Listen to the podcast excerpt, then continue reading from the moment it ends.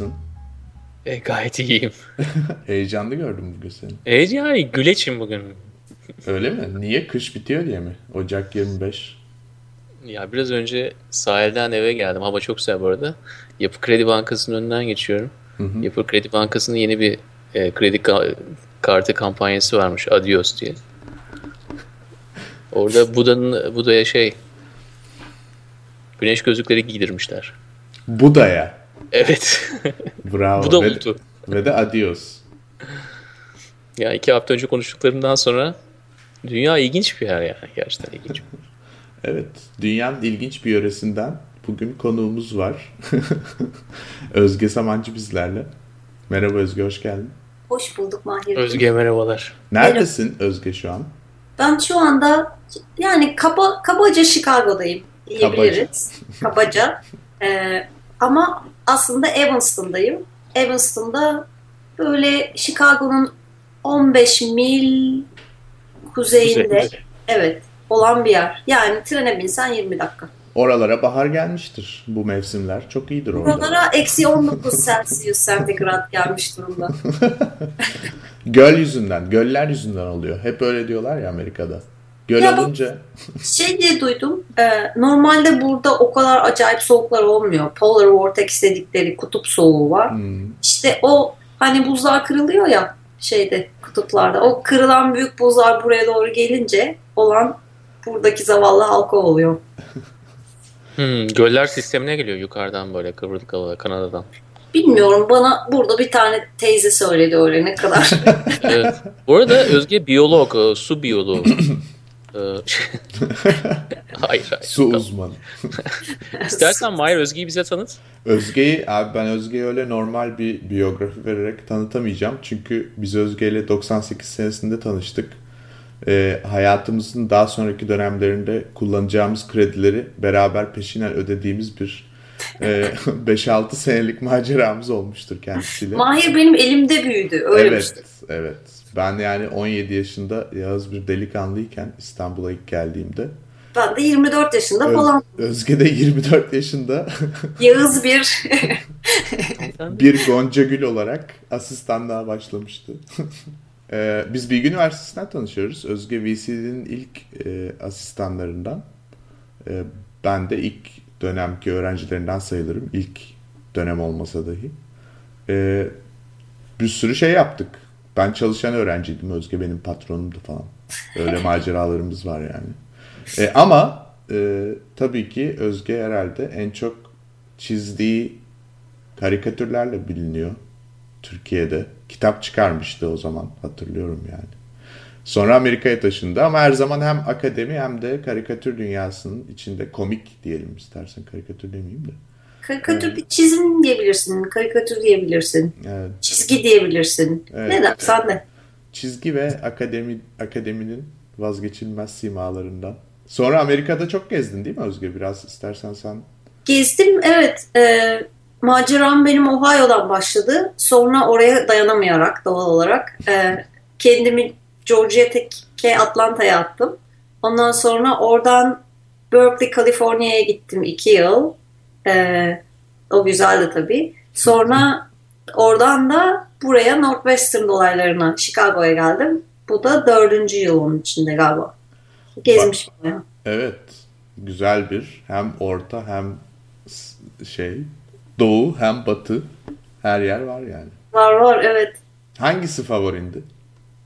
Hepsi ayrı ayrı şeyleri var. Ee, ayrı ayrı güzel yanları var. Acayip bir şekilde. Ya diplomatik cevaplar da güzeldi Özge. Gerçekten hangisini sevdin? Yani buranın burası yani buradaki yaptığım iş çok güzel bir iş.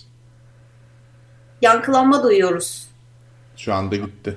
Okey tamam. Şey e, ama iklim çok zorlu burada. Ben İzmir'de büyümüş palmiyelerin altında denize gire çıka büyümüş birisiyim. Hani bu eksi 19 derece zor e, benim gibi birisine. Dolayısıyla hani Kaliforniya dolayları bana daha bize uygun yerler gibi geliyor. Dolayısıyla ama bir yandan da mesela Berkeley'de ben şeyde Kal- Kaliforniya Üniversitesi bak Türkçesi nasıl olacak? sanat bölümündeydim. Öyle diyelim. Uygulamalı sanat bölümündeydim. Ee, ve yani o, o tarz hip yerlerinde çok böyle özenti, kendini beğenmiş bir yanı oluyor. Hani burada mesela Chicago'da öyle bir şey pek yok. Daha böyle insanlar candan kalpten gibi bir durum var. Hani çok de, acayip dengeler var. Hani çok popüler olmayan bir yere gittiğinde gerçekten insanlar daha içten oluyor. Çok popüler yerlere gittiğinde de böyle bir kıçı kalkıklık var. Hani. Genelde bir ego ile bir sorunumuz var galiba Özge. İn, yani... İnsanlığın ego ile sorunu var değil mi? galiba. Egosu olan insanlar dışında ego ile sorunumuz var. Benim mi ego ile sorunum var? Bana mı dedin? Benim ego ile sorunum var. Evet. Var, evet. var, var. Ee, ama gerçekten Amerika'da Özge'nin dediği gibi yani hem yani eğer çok doğuda bir yerdeysen yani kuzeydoğusu Amerika'nın ya da güneybatısındaysan yani Kaliforniya ve New York'tan bahsediyorum. Biraz daha böyle sanki ülkenin merkezindeymişim. Hatta Amerika süper güç olduğu için dünyanın merkezindeymişim gibi. Hani herkes yani çöp toplayan adam bile New York'ta hani böyle bir yani New York'un çöpünü topluyoruz falan. Hani öyle bir e, genel olarak kendini merkeze yakınlaştırma hissi var. O yüzden ben senin o e, bahsettiğin şeyi birazcık anladığımı düşünüyorum. Özellikle akademide tabii daha da var tabii yani bu. E, biraz içinde olduğum bölüme de bağlı. Yani sanat bölümlerinde hakikaten egosu büyük insanlar oluyor. Ee, ama hani burada ben şimdi sinema bölümünde hani hocalık yapıyorum.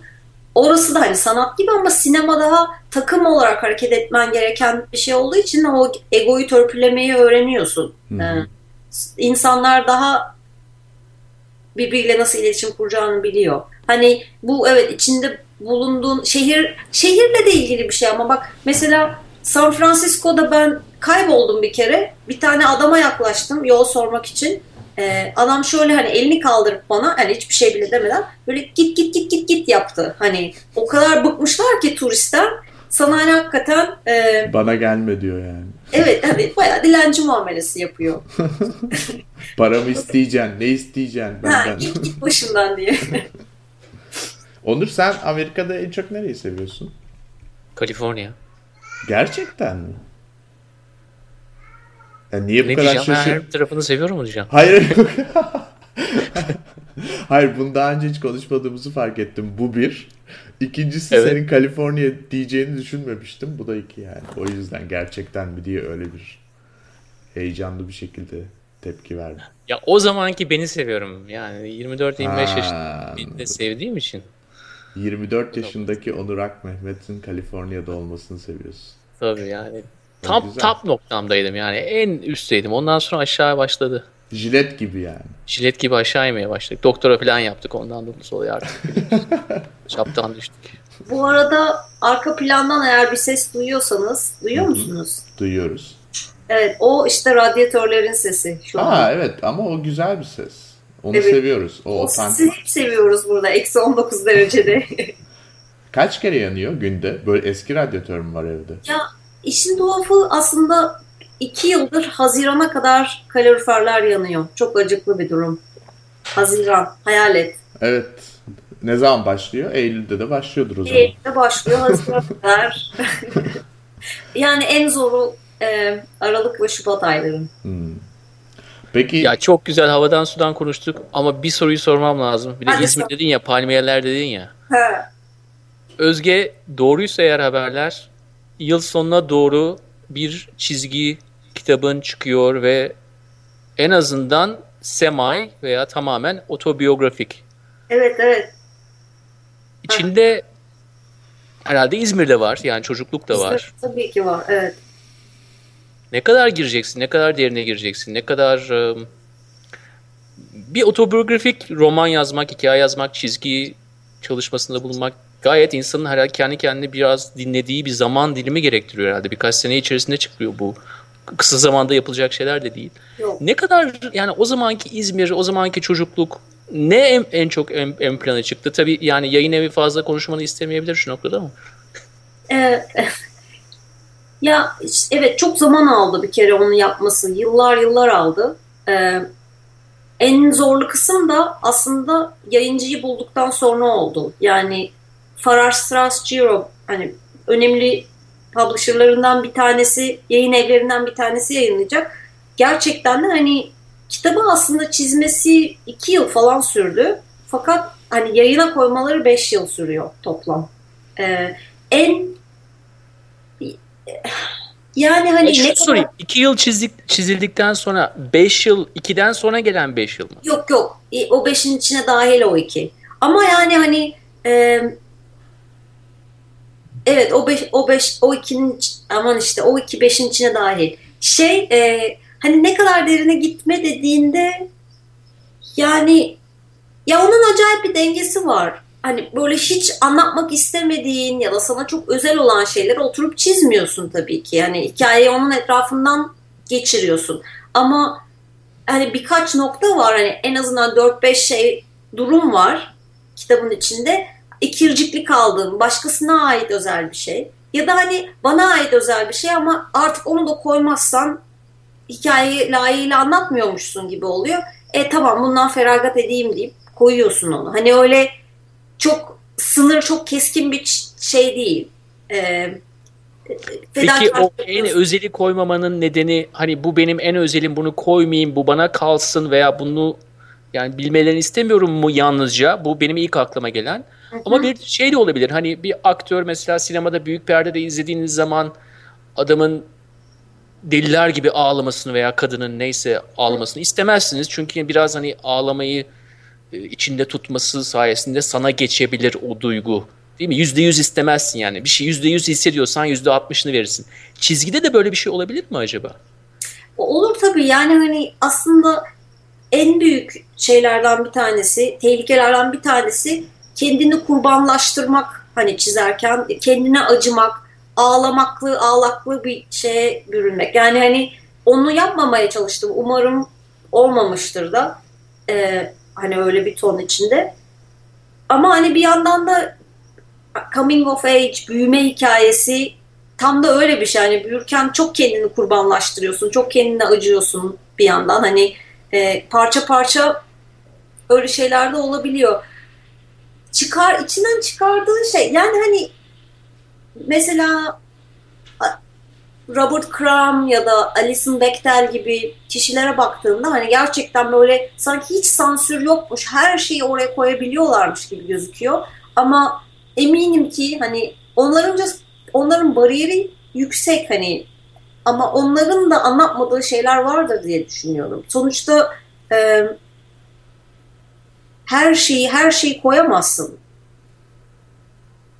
Yani hani bir de amaç her şeyi koymak değil amaç birazcık ilginç bir şekilde hikayeyi anlatmak. Hani o, o hikayeye bir katkıda bulunacaksa koyabilirsin. İlla ki hani kendi hayatımdan öyle sırlar vereyim ki e, hani çeneleri yakalarına düşsün falan gibi bir şey de diyemezsin. Amaç yani sansasyondan ziyade aslında samimi bir hikaye anlatmak. Evet, evet.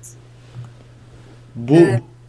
biraz önce söylediğin şey bence çok ilginç benim hoşuma gitti yani hiç daha önce bu cümle şeklinde düşünmemiştim. Büyürken kendimizi çok kurbanlaştırıyoruz Aha. meselesi.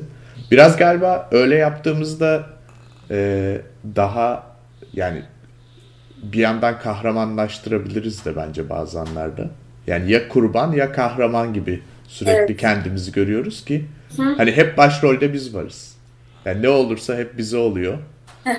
Ondan sonra herkes yan oyuncu hayatta. İşte burada mesela podcast'i kaydediyoruz. Herkes zannediyor ki podcast'in başrolünde ben varım. Oysa ki diye böyle birden yok yok şaka yapıyorum. Ama şey e, şunu demek isteyeceğim Özge. Senin bu çizgiyle olan ben mesela her zaman ilk tanıştığımız andan beri insanların hep böyle başka şeyler yapıyor olmasına çok ilgi duydum. Çünkü hiçbir zaman hayat o kadar mesela benim için o hep politikaydı. Ben beni bilen herkes çok iyi bilir. Okurum yani politikaya merakım var. Adı mahir olan bir insansın. Evet. Ee, ama bunu öyle hani şey yoz bir şekilde değil yani illa yapmam gerekiyor diye değil de ilgim var yani politik tarihe. Ee, ama mesela bizim e, yetiştiğimiz ortamlarda belki Türkiye'den de kaynaklı olarak hep böyle başka bir şey yapan ya tasarımcısın sen ya ne alakan var falan. Hani öyle bir öyle bir genel bir eleştirel ortam oluşabiliyordu. Sen bu çizgi dünyasını yaptığın işlerin neresinde görüyorsun? Tam merkezinde mi yani? E şu anda sinema bölümündesin. Yani eminim ki bir birebir olarak direkt animasyon dersi anlatıyor musun bilmiyorum ama ondan daha öte şeyler yaptığına eminim. Başka yani. arkadaş var. Ben etkileşimde sanat dersi anlatıyorum. Yani hani benim e, bu bölümdeki hani beni işe alırlarken burada çizer olmam hani etkiliydi ama beni çizer olduğum için işe almadılar. Yaptığım hani etkileşimli yerleştirmeler yüzünden işe aldılar. Öğrettiğim şey de o. Hani ayda yılda bir denk gelirse bir storyboarding layout hani işte bir çizim dersi falan filan veriyorum ama hani esas olay o değil. Soru bir dakika soruya geri dönelim. Soru şu senin için hayatında yani evet onlar tabii ki başka şeyler yapıyorsun. Profesyonel olarak bir kariyerin var yaptığın başka işler var. Bu çizim meselesi ki onları da konuşacağız. Çizim meselesi onlara nasıl eklemleniyor? Yani e, bir hani sen kendinin neresinde görüyorsun bu çizim dünyasının dedin ya. Öyle çok kesin bir yerinde göremiyorum. Yani hani ben şey diyemem. Ben politik bir çizerim. Ben feminist bir çizerim. işte ben otobiyografik bir çizerim. Hani tam öyle bir otobiyografi önemli. Evet hani çok fiction bir şey çizmiş değilim. Kurmaca bir şey çizmiş değilim şu ana kadar. Dolayısıyla hani en iyi bildiğim şey kendi yaşadığım şey gibi geliyor. Dolayısıyla ve orada çok malzeme var. Hani geçmişini bütün detayıyla hatırlayabilen birisiyim. Özellikle de çocukluğumu 3 yaşına itibaren hatırlıyorum. Bir de şey e, çok seviyorum hani çocukluk anıları hakkında konuşmayı ya da hani illa çocukluk olması da değil geçmiş hakkında konuşmayı seviyorum. Böyle mesela bırak beni kitapsız hiçbir şeysiz 3-5 saat sıkılmam ben. Öyle kafamdan geçmişi yeniden çalıp e, onu böyle tekrar detayları hatırlamak, oraya gitmek, geçmişin içinde dolaşmak benim için böyle çok eğlenceli bir şey. Dolayısıyla e, mesela şey yapıyorum Google dokümanım var bir tane. Hani bir tane böyle 20 sene önceden bir anekdotu hatırlayıverdim bir anda. Hemen gidip Google dokümana yazıyorum onu. Hani böyle böyle bir listem var benim. E, repertuarım yani. Dolayısıyla herhalde otobiyografi o dünyanın içinde kendimi koyduğum yer. Ama hani bir yandan da Türkiye'deki haberleri böyle her gün düzenli takip ediyorum. Hani delirtici bir noktaya geliyor. O zaman hani delirip bir şeyler çizdiğim koyduğumda oluyor. Ee, o zaman da politik çizer olmuş oluyorsun. Anladım. Hani... Yani aslında bu şey gibi insanlar mesela e, finans dünyasında falan burada çalışanlara şey diyorlar. Mutlaka yogaya gitmen lazım. Ya da mutlaka işte, işte sabah koşman lazım falan. Öyle bir öyle bir racon var yani. E, çünkü tabii ki yani bütün gün böyle yüzlerce e, köpek balığı cinsinden adamla birliktesin işte artık kalibrene göre 10 bin dolar mı 10 bin dolarlarla mı uğraşıyorsun milyon dolarlarla mı uğraşıyorsun? İçinde böyle patlamaya hazır bir yanardağ şeklinde eve dönüyorsun yani akşam. Diyorlar ki onu dışarı çıkarman lazım. Yani tabii ki bunu dışarı çıkarmanın işte belli e, topluma optimize edilmiş yöntemleri var burada. Onlardan birini sana reçete olarak yazıyorlar. Senin reçeten kendi kendine yazdığın bir reçete diye düşünüyorum ben şu an. O da çizmek herhalde. Yani evet. E, bir de işte sonuç itibariyle hani illaki böyle içinde biriken şeyleri dışarı atmak gibi bir şey değil de hani hepimizin bir iletişim kurma metodu var. Kimisi mesela konuşarak bunu çok iyi yapabiliyor. Kimisi dans ederek yapıyor. Benim için de hani mesela konuşmak evet iyi bir şey ama genel olarak ben çok söz kesebilen birisi değilim ve hani şimdi çok konuşuyorum şu anda ama normalde çok konuşmuyorum sanırım. Dolayısıyla hani derdimi çizerek anlatıyormuşum demek ki oymuş. Benim favorim Peki, dans edenler. Yani derdini çizerek anlatıyorsun. Hafıza da iyi. Ee, maşallah. Maşallah.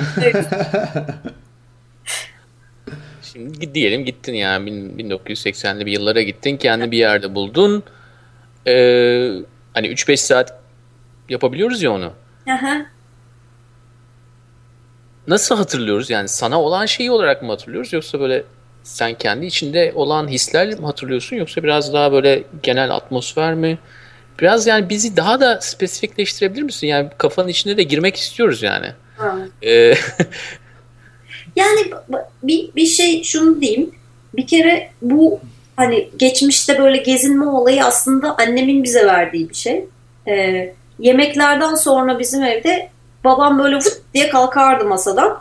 Ondan sonra annem ablam ben masada kalırız ve annem bize geçmişten bahsederdi. Ve böyle hani annem storyteller, hikaye anlatıcısı denilen cinsten bir insan.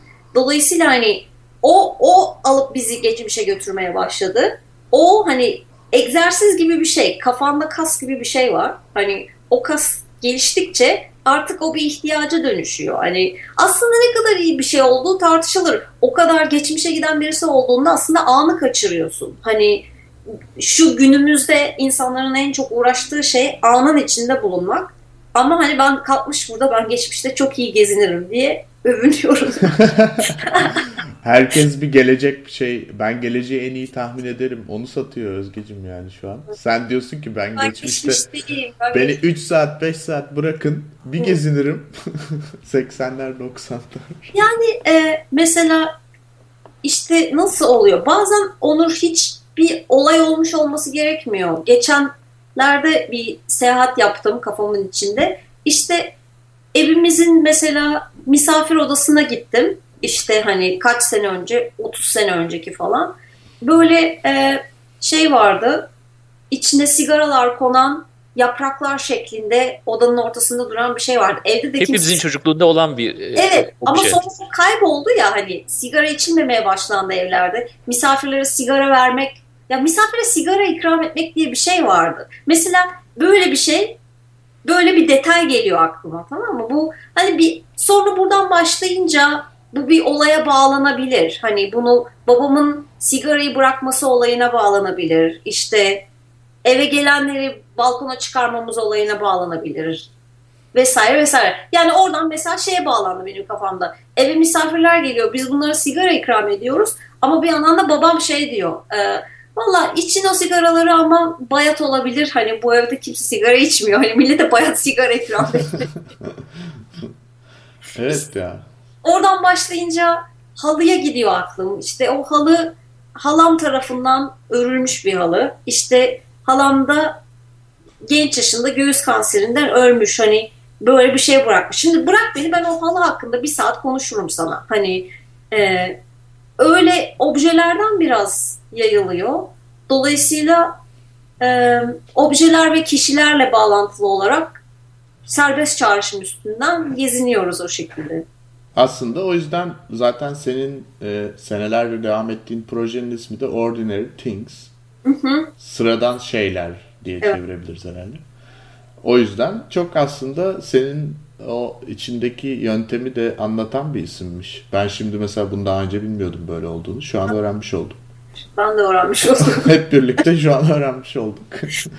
O, Ordinary Things... Bilmeyenler için soralım. Her gün mü çiziyorsun Ordinary Things'i? O öyle başladı. Yani e, kaç sene olduğunu da unuttum. Böyle arşivlerde 1600-1700 çizim var. 2006'da başladın doğru mu? 2006'da evet olabilir. İşte böyle arkadaşlarımın o zamanlar Amerika'ya yeni geldiğim yıllar hani mail falan yazıyorduk. İşte bugün bu oldu buraya gittim falan diye. Onları yapmamak için hani kendimizi çizimle ifade ediyoruz ya burada en iyi dilimiz o. Niye mail yazayım? Komik yapıyordum. Sonra o arkadaşlar halkasından yayılıverdi dışarıya doğru. Yani onun çıkışı öyle oldu. Orada işte o şöyle bir motivasyonla başladı. Hep şey yapmak istedim.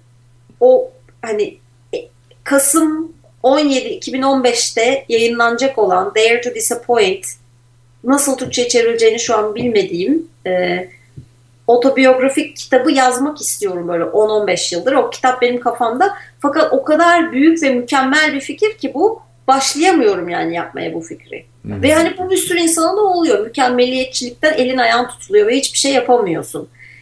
Baktım ki hani yıllar geçiyor. Geçmiş 5-6 yıl. Ben hala yapamıyorum bu kitabı. Ben iyisi mi daha küçük bir projeye başlayayım. Hani sıradan şeyler. Adından da böyle alçak gönüllü bir şey.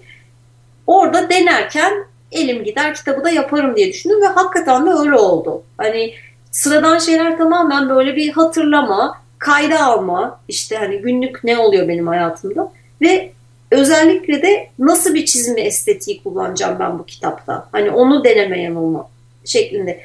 Hakikaten de böyle bir 2-3 yıl içinde ben orada çizgiyle kolajı birleştiren bir çizim estetiği buldum. Ee, hani bana ait bir şey. Öyle bir estetik bulunca da hani orijinal bir hikayeyle kitabı satmaya çalışınca da hani hakikaten kitap satıldı. Ee, hmm. Hani fikri satıldı şeye yayıncıya. Tamam fikri satıldı ve o geçen 5 sene boyunca e, yayıncıyla olan tecrüben nasıl gelişti? Yani eminim birçok e, artık ya yeter denilen nokta da oluyordur ama Yok. hangi yorumlarla, hangi eleştirilerle veya ne istiyorlar, ne hangi istedikleri çok mantıklı ama hangileri çok çok mantıksız geldi sana mesela? Çok çok güzel soru bu.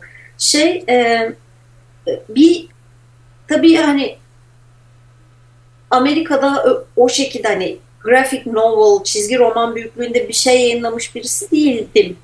Hala da değilim bu ana kadar. 2017, 2015, 15'e kadar.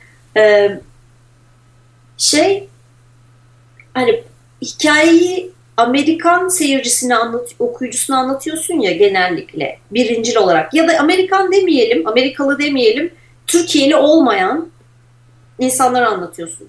Dolayısıyla ilk hikayeyi anlatmaya başladığımda o kavram çok yoktu kafamda. Hani e, herkesin her şeyi bildiğini varsayıyorsun. Ama Atatürk bile desen hani Atatürk ya Atatürk'ü bilmiyor musun?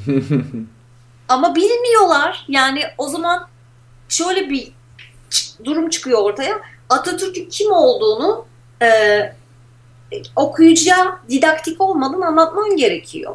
Ve hani o, o kadar hani tarihsel politik yanlar var ki benim hikayemde. Yani bunların hangi birini açıklayacaksın? Özal var, Kenan Evren var. Yani hani o dönem politika sahnesinde olan kişiler var, askeri darbe var. Yani bunların hepsi bir şekilde hikayeye açıklamalı bir şekilde yedirmek gerekti. O çok zorladı. Ee, acayip zorladı yani. Ve bunu işte, işte şey hani yayıncı çok bastırdı bunları açıkla açıkla açıkla diye. Ama hani onların hepsini gerçekten istedikleri boyutta açıkladığın zaman hikaye gerçekten çok sıkıcı bir hal alıyor. Ee, gerçekten çok sıkıcı bir yere savruldu. Ondan sonra hani ben yok bu böyle olmuyor deyip her şeyi bir baştan yazdım. Ee, hani onu o dengeye getirmek çok çok meşakkatliydi. Ee, sonunda her şeyi baştan yazdın yani bir noktadan sonra. Altı kere. Altı kere. Evet. 200 sayfalık bir kitap bu. yani uluslararası e, e, okuyucuların da Kenan Evren'le tanışmış olması için de belki bir fırsat olacak. Yıllardır bekliyorlardı. Ne zaman çıkacak da. Kenan belki bir plaket çıkacak. alabilirsin Özge Marmaris'ten. Gelir yani belki. Valla. Resmi yapar belki. Resmi hediyedir. Güzel olabilir. Bence Chicago'ya çağır. Orada bir otoportre e, birlikte. Yani hem sen Oğlum, onu bir aralar çiz. nude çiziyordu. Dikkat edelim lütfen. Nude mü? Bakarak mı bakmadan? Ya onun şey bir anekdotu vardı. O resim yaptığı yıllarda bir şekilde Sibel Can'la yolları kesişiyor Kenan Evren'in. Artık ne şekilde onu hatırlayamıyorum. Ee, e, bir dakika ne diyordu? Kenan Evren Sibel Can'a gidip şey diyor. Sen tam olmuşsun bir resmini ver de resmini yapayım diyor. Çok iyi.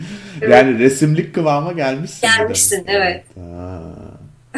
Güzel, ilginç Herkesin bir, stili var tabii. tabii. İlginç bir iltifat tarzı yani. Böyle hafif şey, dominant. şey. Peki e... yayın evlerinin bakışı nasıl oluyor bize? Yani oryantalist bakıyorlar mı? Bakıyorlar. Çok kısa cevap verdi. Ee, yani bakıyorlar ama bir yandan da içine düşülebilecek çok büyük tehlikeler var. Mesela e, hani kitapta işte Türkiye'deki bu seküler ve fundamentalist ayrımından bahsediyorum. Onu bizim konuşma biçimimizle Batı'nın politically correct şeklinde konuşma biçimi arasında çok fark var. Hmm. Ee, hani onu bir İslam düşmanlığına dönüştürmeden konuşmak gerekiyor. Ee, o noktalarda da hani mesela yayıncının gözünün çok faydası oluyor. Hani bizim Türkiye'deki okuyucuya göre yaptığımız anlatım biçimi dışarıdan çok keskin bir şekilde algılanabiliyor. Ee, yani evet aslında o birazcık bence dilin kullanımıyla da ilgili.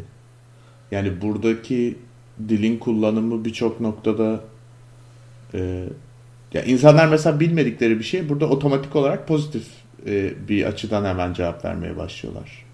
Geçen de ben de hemen bunu kısa bir örnekle e, katkıda bulunayım. Ben bu hafta yeni başladığım işte e, şirketin e, pazarlama direktörüyle buluşacağım. Çünkü işte bizim benim başında olduğum ekibin daha çok gazetelere falan çıkmasını istediğimi söyledim ben.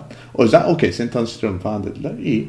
E, birlikte çalıştığım çocuk e, ailesinin kökeni e, Mısır Yahudisi. Ben de İstanbulluyum. Yani officially Müslüman. Biz kadını beklerken sohbet ediyoruz kendi aramızda Mısır falan hani işte Musa nasıl kaçtık ne oldu falan filan. Böyle bir so- o kadın geldi. Kadın Bufalolu. Ve şimdi e, ne konuşuyordunuz falan geç kaldım kusura bakmayın falan dedim. Biz dedik işte böyle Mısır Orta Doğu falan konuşuyoruz. Şimdi o tabii böyle nereden gireceğini bilemedi. Fransız kaldı ortama değil mi? Hayır yani şimdi e, sonuçta Orta Doğu deyince zaten hani çok karışık bir coğrafya. Herkes yani çoğunlukla Amerika'da olanlar hoşanlarla buraya gelmemişler tabii. O yüzden şimdi o nereden gireceğini bilemedi. Bir açı yakalamaya çalışıyor.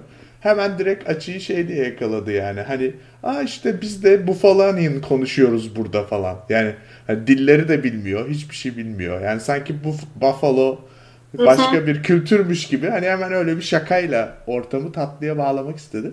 Oysa ki hani bizde e, bizim geldiğimiz coğrafyada sadece Türkiye olarak da düşünmüyorum ben. Hani herkes böyle benim dedemin bilmem ne kaynı da oralıydı falan. Siz işte kavurmayı etsiz yapıyormuşsunuz. Hiç güzel olmuyordur eminim falan gibi. Hani böyle harç diye bir girme şeyi oluyor kültürü. Buradaki dil o açıdan yani yaklaşım tarzı bence çok farklı bu tip meselelere. Evet, evet. Yani hani özetle şey gibi bir şey. E, hani oryantalist bakıyorlar mı bize?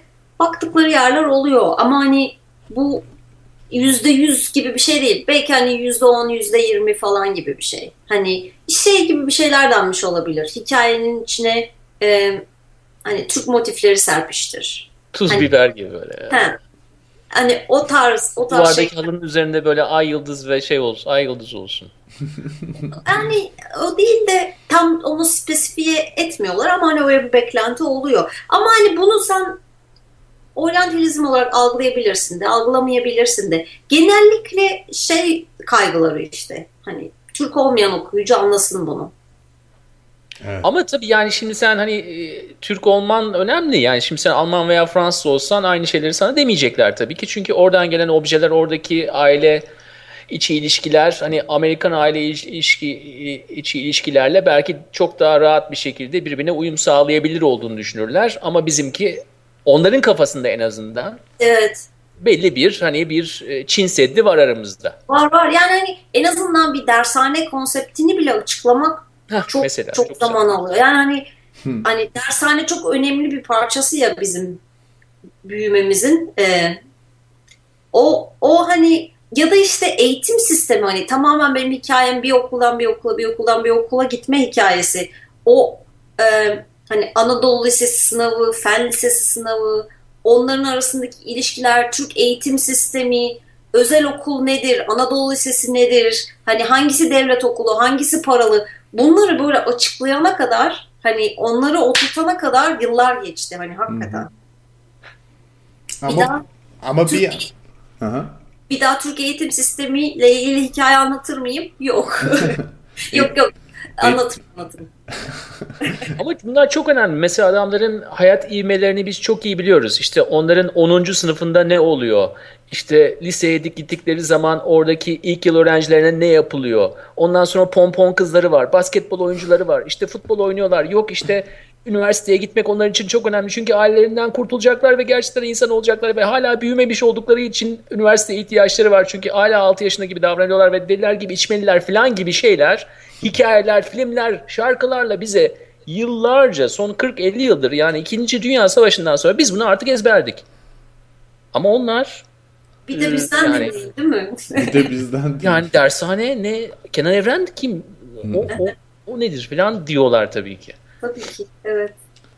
Ama işte bu da hikaye anlatıcılığının aslında ne kadar kültürel yani lafı kullanmak istemiyorum ama başka da yerine ne koyacağım bilemiyorum. Cultural imperialism meselesinde ne kadar önemli olduğunun şeyi yani e, evet. kanıtı. Şey e, Persepolis de güzelce halledilmişti evet. o mesele. E, o yani Persepolis'i defalarca okudum tabii ki. Çok çok güzel bir kitap. E, ama mesela... Peki bilmeyenler için kısacası söyleyebilir miyiz? Yani 80 evet. öncesi, e, İran devrimi öncesi küçük bir kızın başına gelenler ve ailesinin başına gelenler İran'da geçiyor değil mi? Sonra Fransa'ya e, şey yapıyorlar, iltica ediyorlar sanıyorum. Evet. Doğru hatırlıyorum. Yani, evet, e, hani onun birazcık büyüme hikayesi de iki ciltten oluşuyor. İlk cildinde çocukluğu anlatıyor, ikinci cildinde daha hani teenagerlığı anlattığı bir hikaye. E, o hani mesela Persepolis önemli bir şey oldu e, başlangıç oldu. Başka kültürlerin büyüme hikayesinin anlatılmasında. Ama hani bir yandan da bu kitabı yaptığım son 5 yıl içinde Persepolis'i hiç açmamaya çalıştım. Çünkü hani insan ister istemez etkilenebilir öyle bir şeyler. Çok çok farklı anlatım biçimleri var ama hani en kökeninde aynı janraya dayanıyor. Hani Marjana Satrapi resmen bir janra başlattı. Ee, ya da hani önünü açtı. Başlattı demeyelim. O janra vardı zaten. Fakat hani bunun e, satılabilir bir şey olduğu fikrini oluşturdu.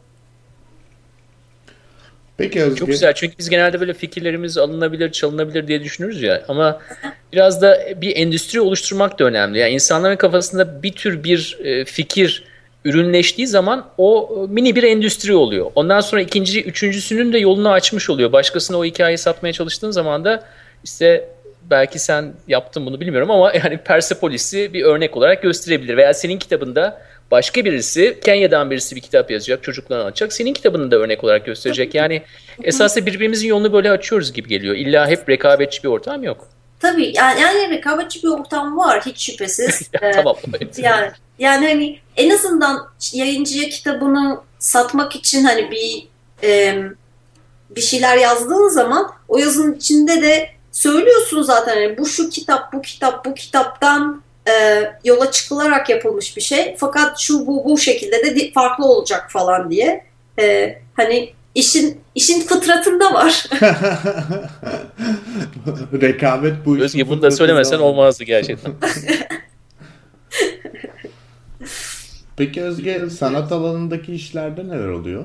Yani sen çünkü böyle e, normalde hani sanat deyince insanlar bundan da yani bu klişeden de nefret ediyorum ama biraz öyle bir gerçek var. Hani nasıl batıdakiler bize oryantalist gözlüklerle bakıyorlarsa sanat deyince de Türkiye'de hala insanlar işte resim mi yapıyorsun falan diyorlar. Yani ben de mesela sanat ortamlarında biraz tecrübesi olan bir insan olarak hiç resim yapmadım. Ee, sen de yapmadığını tahmin ediyorum. İstiyorum ama. Resim ben de istiyorum. Resim ama öyle ben yapıyorum deyince yapılacak bir şey değilmiş gibi geliyor bana. Değil. ee, o yani benim bildiğim kadarıyla yeni medya işleri yapıyorsun. Hı hı. Etkileşimli enstalasyonlar yapıyorsun. Hı. Ee, bu işlerde neler oluyor? Neden onları yapıyorsun daha doğrusu? Ya işleri anlatmanı istemiyorum da neden yaptığını merak ediyorum ben. Ne, nedeni e, ya işte benim şeyim e, hani üniversite eğitimi matematik. Ondan sonra onun üstüne e, sinema okudum. İşte görsel iletişim tasarım bölümünde çalıştık, ders verdik bilmem ne.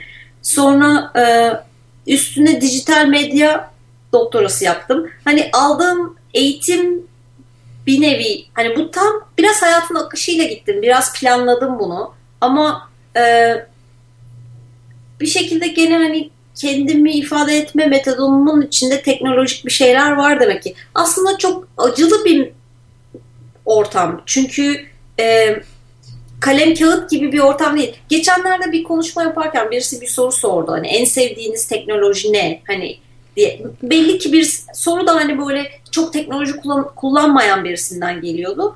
Yani düşündüm hakikaten en sevdiğim teknoloji ne? Şimdi hakikaten bunun yanıtı kalem ve kağıt benim için. Çünkü hani bir tane yerleştirme yaptığımda dijital bir yerleştirme sadece ben değil başkalarının yaptığı işlerde de %50 çalışıyor %50 çalışmıyor. Hani sergiye gittiğinde orada böyle mekanik bir şey görüyorsun. Gidiyorsun yanına hiçbir şey olmuyor. Bu ne diyorsun? İşte çalıştığı zaman oradaki bebek böyle kafasını çeviriyor yani falan. Ama yani görmüyorsun onu bir şekilde. Hep o, o yanı çok acılı bu ortamın. Evet. Ee, ama bir yandan da işte yeni bir ortam olduğu için adı üstünde yeni medya yapılacak çok şey var. Hani resim ortamı gibi değil. Resim e, öldü gibi bir tartışma var. Çünkü e, hani mağara duvarlarına yapılan çizimlerden beri hayatta olan bir ortam bu. Hani kaç kaç bin yüz bin yıl bu.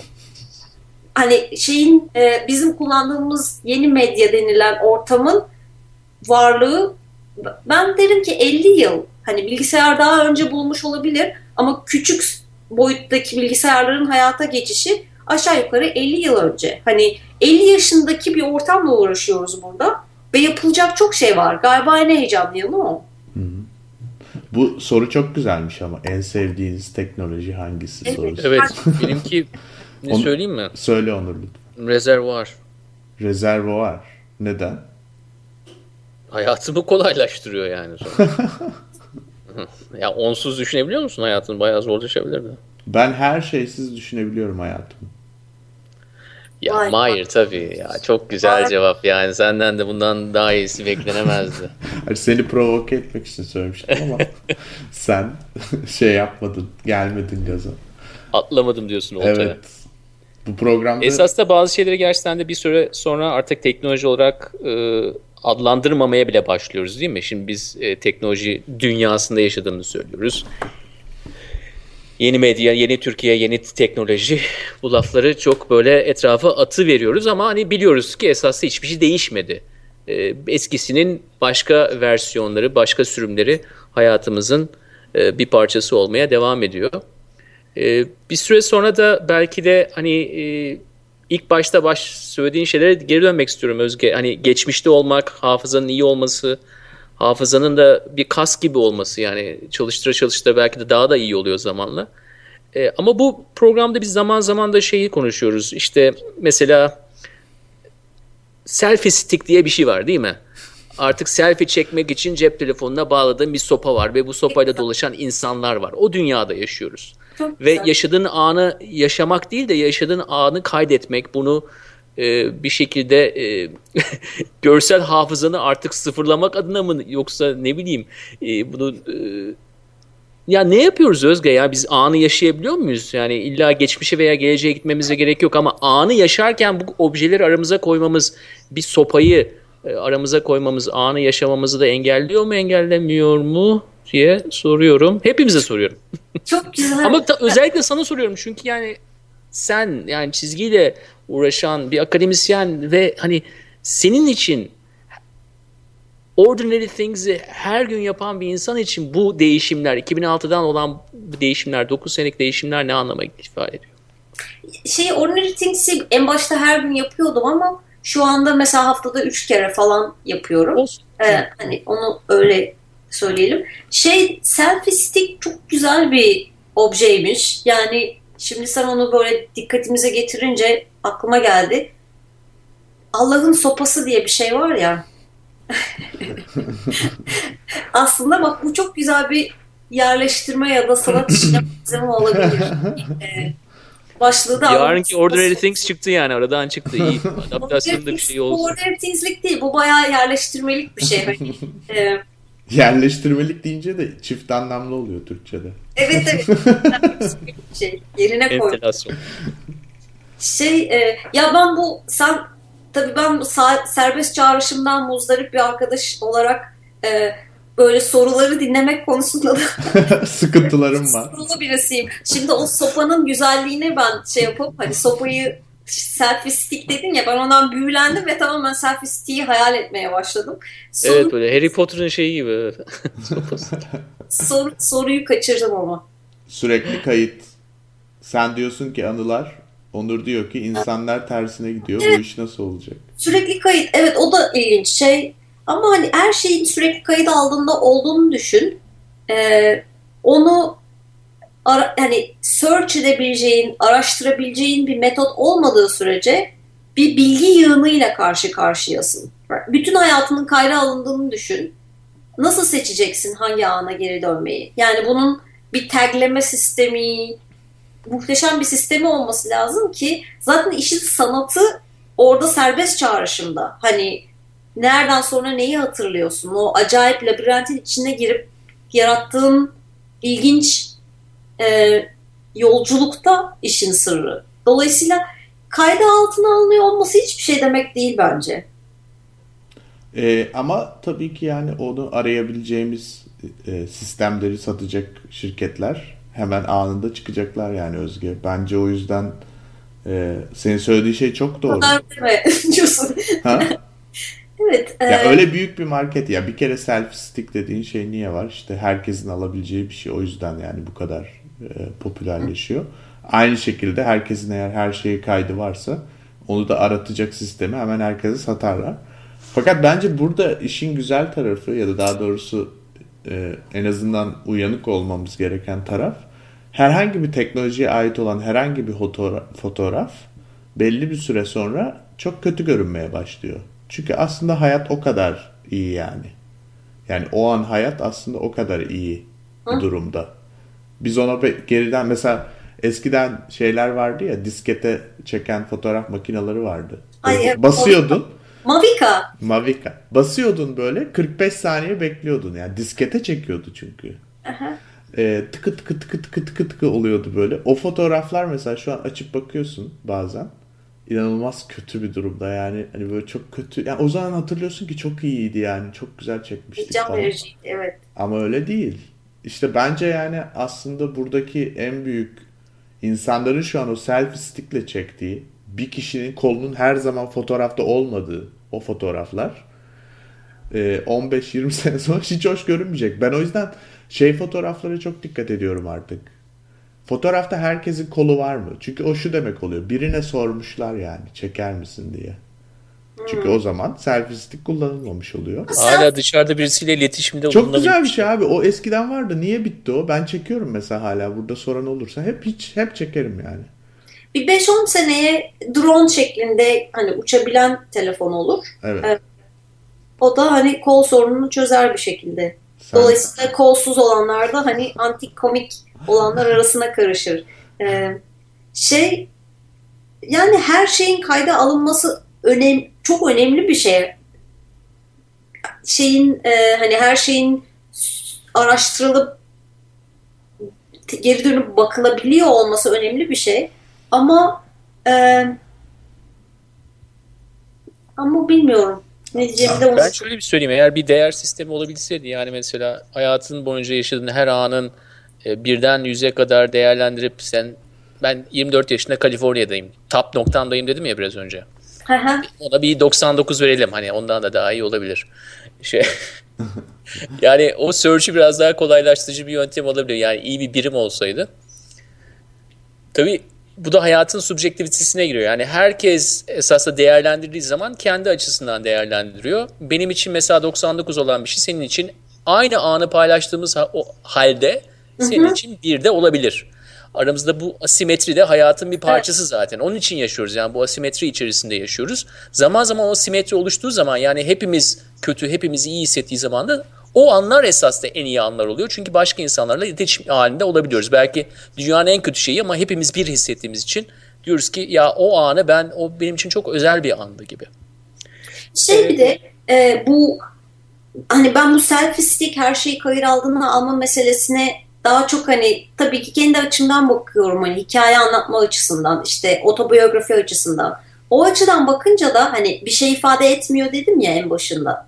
Ee, birazcık hani tagleme, işte indeks metodu, kategorizasyon hani bunu böyle bir şekilde search edip araştırıp geçmişe gidip o bilgi yığınından ne seçmek istiyorsan seçebileceğin bir sistem kurulsa bile o sistem aslında e, yapay zekaya eşit bir şey. Yani aslında yani bir sistem yaratırsın, bir şeyler bulur çıkarırsın o yığının içinden ama onu hani şu anda insan beyniyle serbest çağrışımla yaptığımız seviyeye getirebilmek için karşılaşacağın zorluk yapay zeka zorluğuna eşit bir zorluk. Evet. Hani Anlatabiliyor muyum? Bu hani işte bir takım mekanizmalar yaratıyoruz ya. Bir bilgisayar programı sana roman yazsın. Bilgisayar programı sana komik çizsin. Şiir yazsın. Yazıyor. Evet hani translate, çevir yapsın yapıyor.